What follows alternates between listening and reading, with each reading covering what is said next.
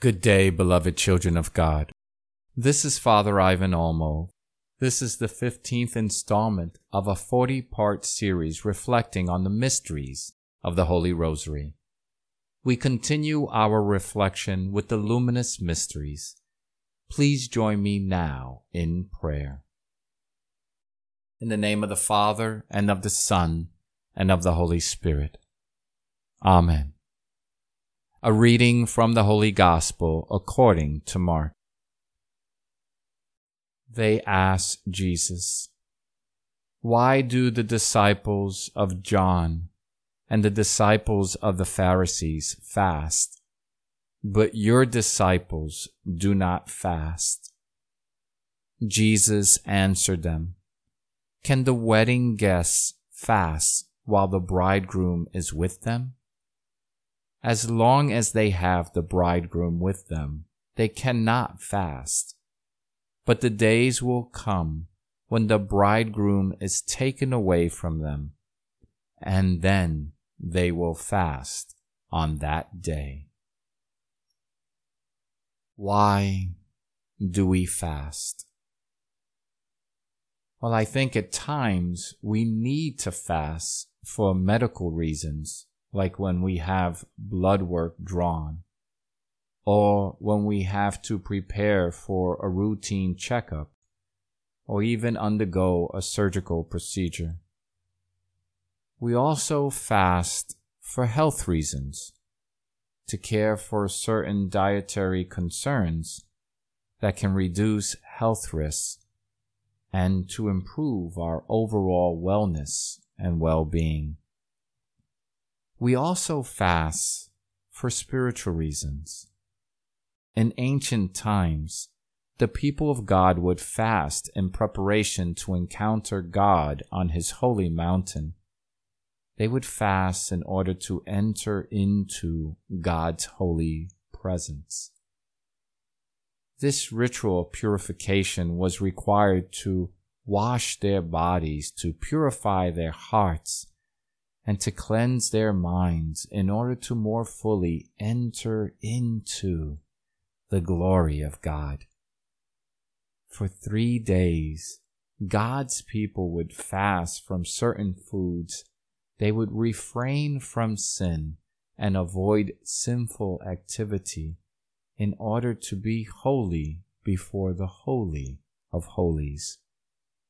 They were to be purified in order to behold the purity of God. We more often than not attribute fasting to food, similar to observances and practices of the Lenten season. But fasting is much more than refraining or abstaining from food, since we are much more than body.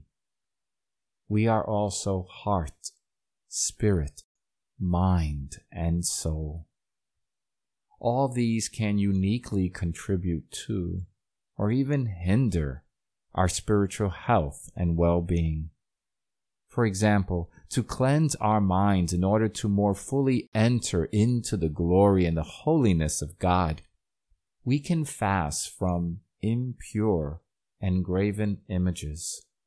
We can refrain from living and playing out fantasies.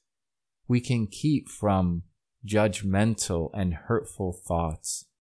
And we can stop worrying and begin to trust in God more fully. To consecrate our hearts in order to more intimately experience the mercy of God. We can refrain from anger. We can get rid of malice. We can avoid hatred we can eliminate envy and we can simply learn to love more and to forgive more often. To wash our bodies clean in order to be the temple of God, which we were created to be, we can fast from inappropriate touching, from obscene gestures, from impure acts, from using bad language, and from eating fast food in order to more fully become the body, the mystical body of Christ.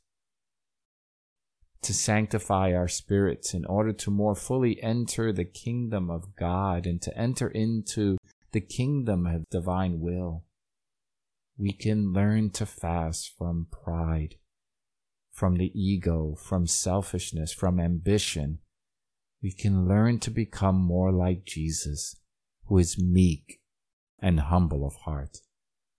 To purify our souls in order to be with God, we need to fast from blasphemy, idolatry, all mortal and grave sin, and we need to learn to desire more the road to being saints, to sanctification, to holiness, in order to make a full and faithful return to innocence and to the sacred.